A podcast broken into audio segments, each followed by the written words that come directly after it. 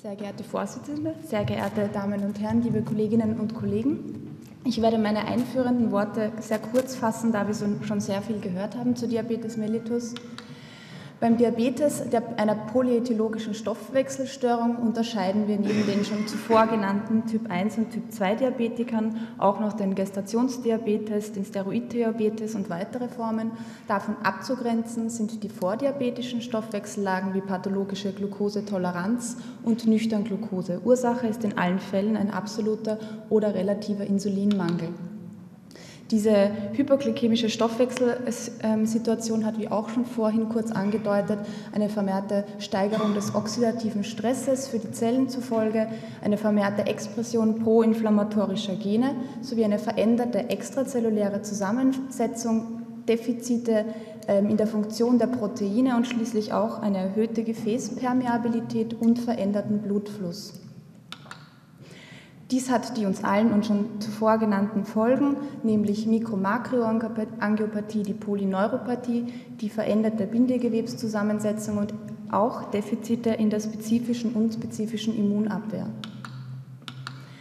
Der Dermatologe nimmt auch eine bedeutende Rolle in der Betreuung der Diabetiker ein, mitunter auch in der Erstdiagnose, da bis zu 70 Prozent aller Diabetiker im Laufe ihres Lebens an einer durch die Grunderkrankung bedingte Haut, äh, Hautveränderung erkranken.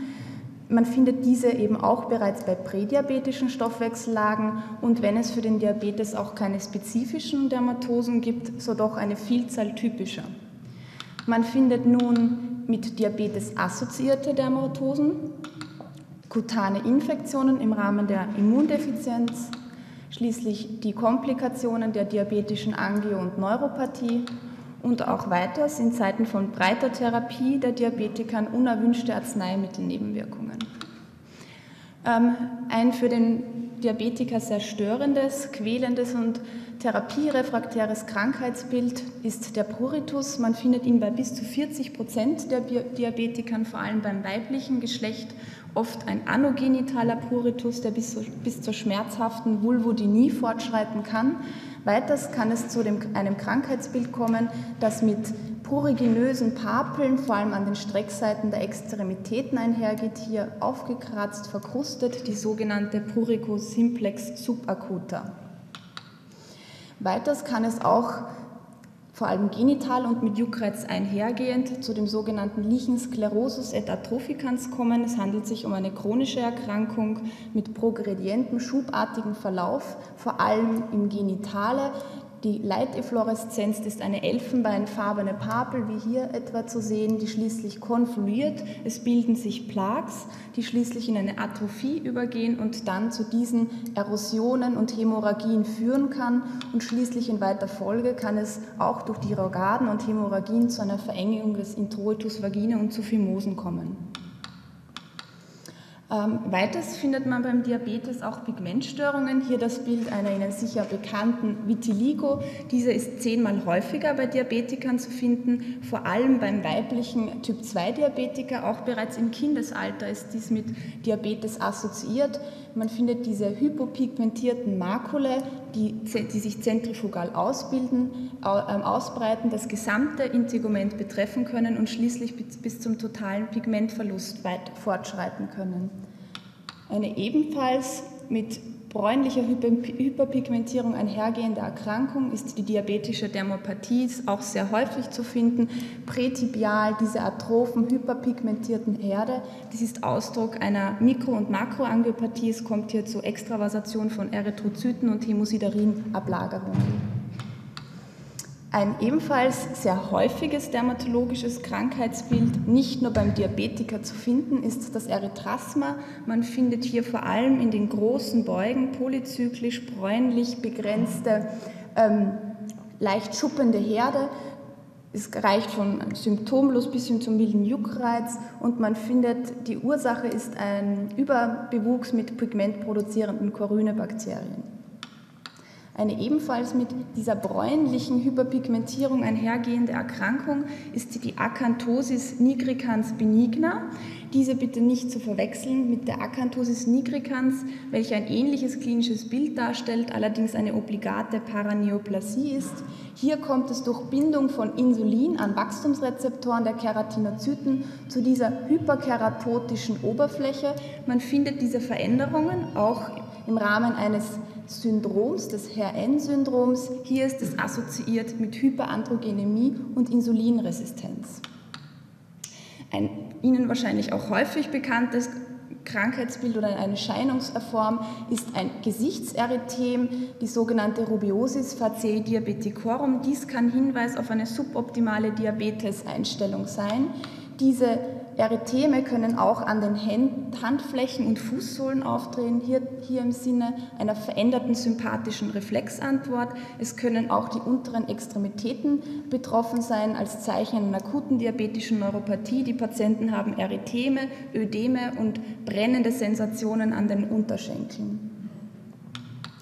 Nun ein Bild, das der initial schon genannten Prurigo simplex subacuta ähnlich ist. Es handelt sich um die reaktiv perforierende Kollagenose. Auch hier findet man pruriginöse Papeln mit einem zentralen Hornkegel, geprägt durch starken Juckreiz.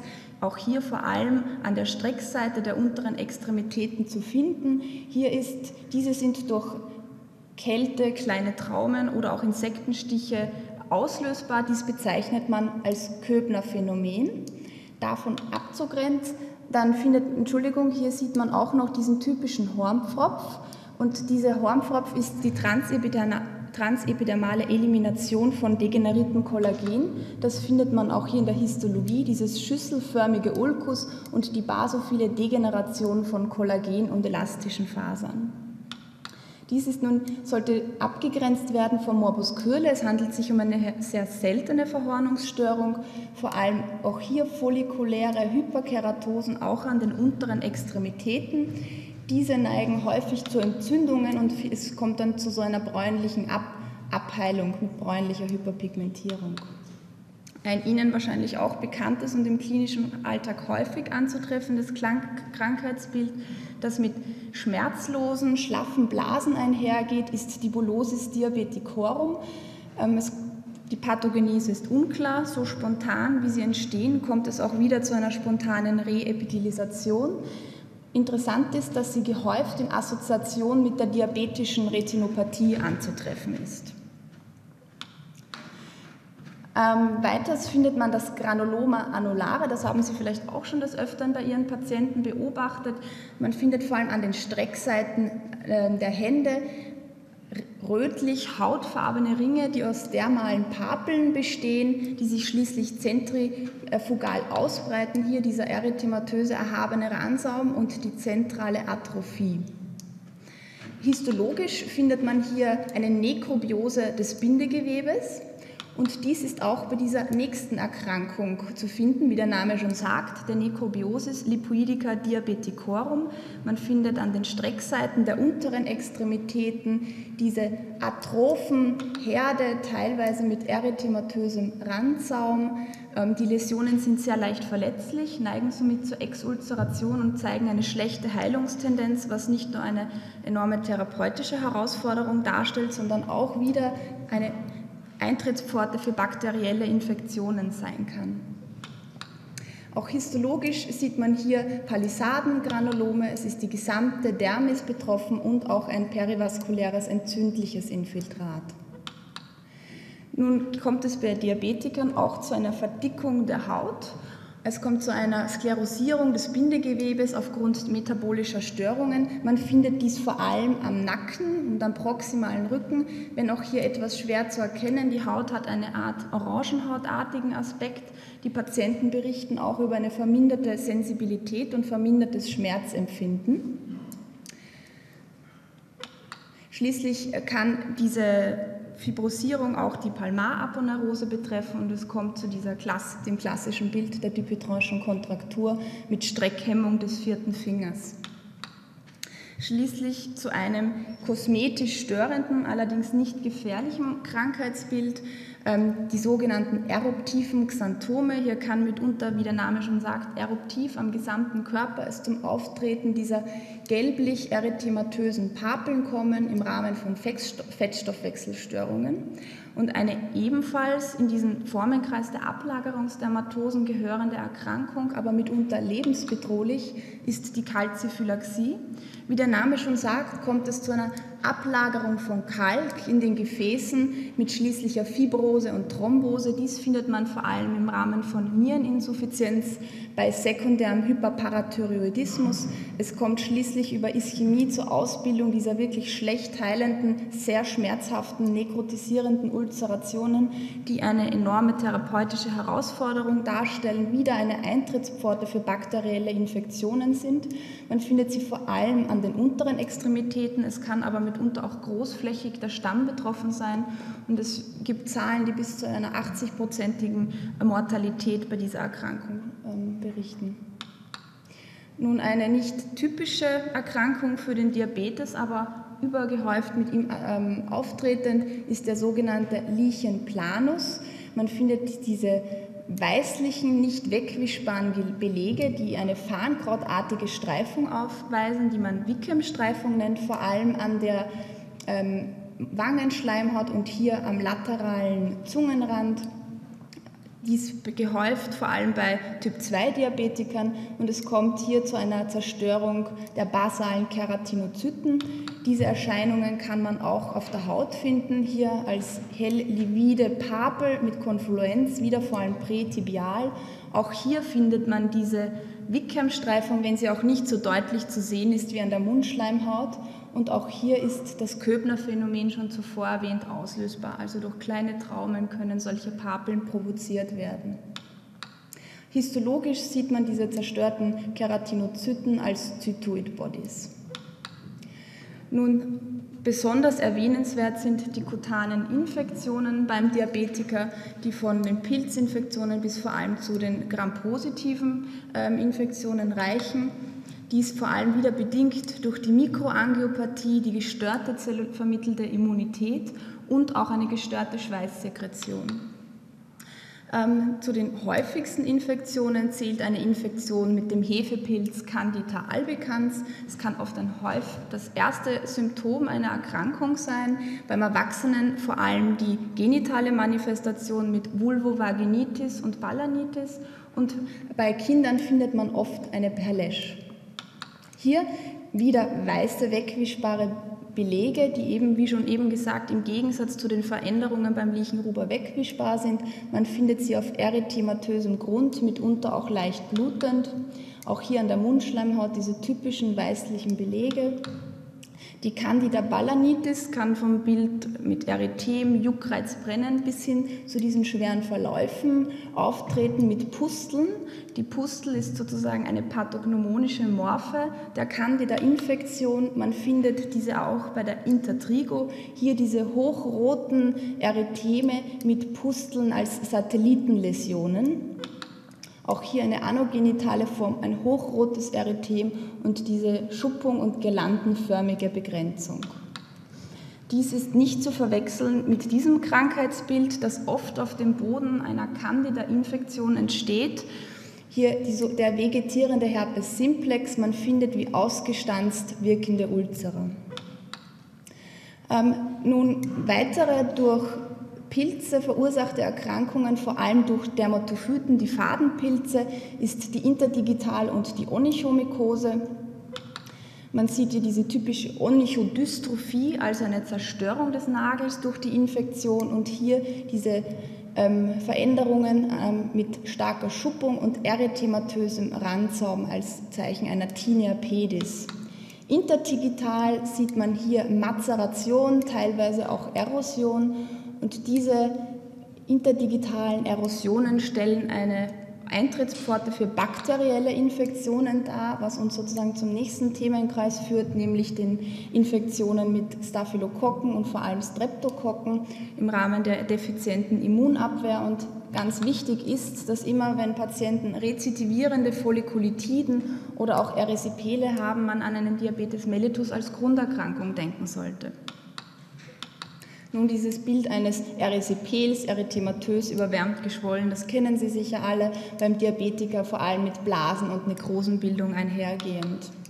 Eine weitere Form, vor allem durch Streptokokken verursacht, ist die Impetigo. Hier kommt es zu einer Blasenbildung auf erythematösem Grund, die schließlich platzt und es bildet sich eine honiggelbe Kruste. Diese Läsionen können streuen von der Primärläsion, sie sind hoch ansteckend und so kommt es mitunter auch oft zu kleinen Epidemien. Die Follikulitis zeigt sich als Stecknadelkopfgroße äh, Papel auf erythematosem Grund dar. Wie der Name schon sagt, sie ist follikulär gebunden. Und schließlich die tiefe und wesentlich schmerzhaftere Form ist die Furunkel, beginnend oft als erythematöser Knoten in der Tiefe, sehr schmerzhaft, der schließlich einschmilzt und dann exulzeriert. Ähm, weitere Infektionen durch Streptokokken oder Staphylokokken sind die sogenannten Ektymata. Hier findet man wie ausgestanzt wirkende Ulzerationen. Die sind nicht nur bei Diabetikern zu finden, sondern auch bei Patienten, die in schlechten hygienischen Verhältnissen leben. Nun zu den seltenen, aber mitunter auch sehr lebensbe äh, mitunter lebensbedrohlichen Infektionen. Das ist die durch den schleimbildenden Pilz verursachte Mukormykose. Weiters erwähnenswert ist die durch Clostridien verursachte anaerobe Zellulitis und schließlich auch die durch Pseudomonas hervorgerufene maligne Otitis externa. Ein weiterer Kolibri unter den Infektionen ist die Botryomykose, nicht wie der Name andeuten würde, durch einen Pilz verursacht, sondern durch Bakterien, vor allem durch Staphylococcus aureus. Man findet diese Läsionen vor allem genital und sie haben das klinische Bild einer rupturierten Epidermalzyste als Zeichen einer purulenten subkutanen Infektion.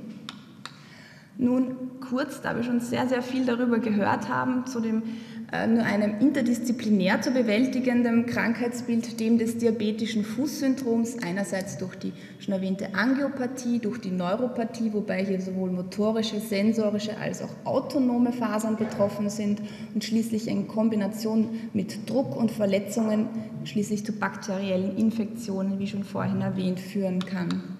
Man findet hier dieses klassische Bild eines Malperforant, ein ausgestanztes Ulkus mit hyperkeratotischem Randsaum, eine der häufigsten Manifestationen des diabetischen Fußsyndroms, oft assoziiert mit Osteomyelitis. Man findet es vor allem auf Höhe des zweiten und dritten Metatarsalköpfchens, da es hier durch Fehlbelastung zu Hyperkeratose kommt und in Kombination mit der Neuropathie entstehen dann diese Ulzera.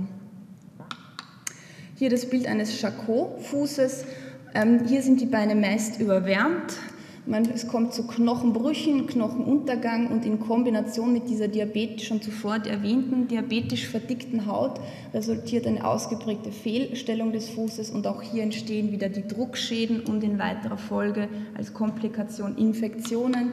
Hier dieses Bild eines unserer Patienten, eine tiefe Nekrose, die sondierbar war bis zum Calcaneus. Hier nun eine der dramatischen Folgen auch die diabetische Gangren, die meist auf, den Boden, auf dem Boden einer Phlegmone bei chronisch minder durchbluteten Akren entsteht. Man findet hier meist die kalte Körperteile, die Fußpulse sind nicht palpabel und es entsteht zuerst diese, eine livide Verfärbung, dann diese Nekrose, die schließlich in eine feuchte oder trockene Nekrose übergehen kann. Nun noch ein kurzer Exkurs zu den Arzneimittelnebenwirkungen, die Ihnen vielleicht dann auch des Öfteren in Ihrer klinischen Praxis begegnen. Es gibt vor allem unspezifische Reaktionen, diese sind die häufigsten und auch die klassisch allergischen. So findet man bei Sulfonyl, Sulfonylharnstoffen unter anderem phototoxische Hautreaktionen. Auch bei Metformin sind Photosensibilisierungen berichtet.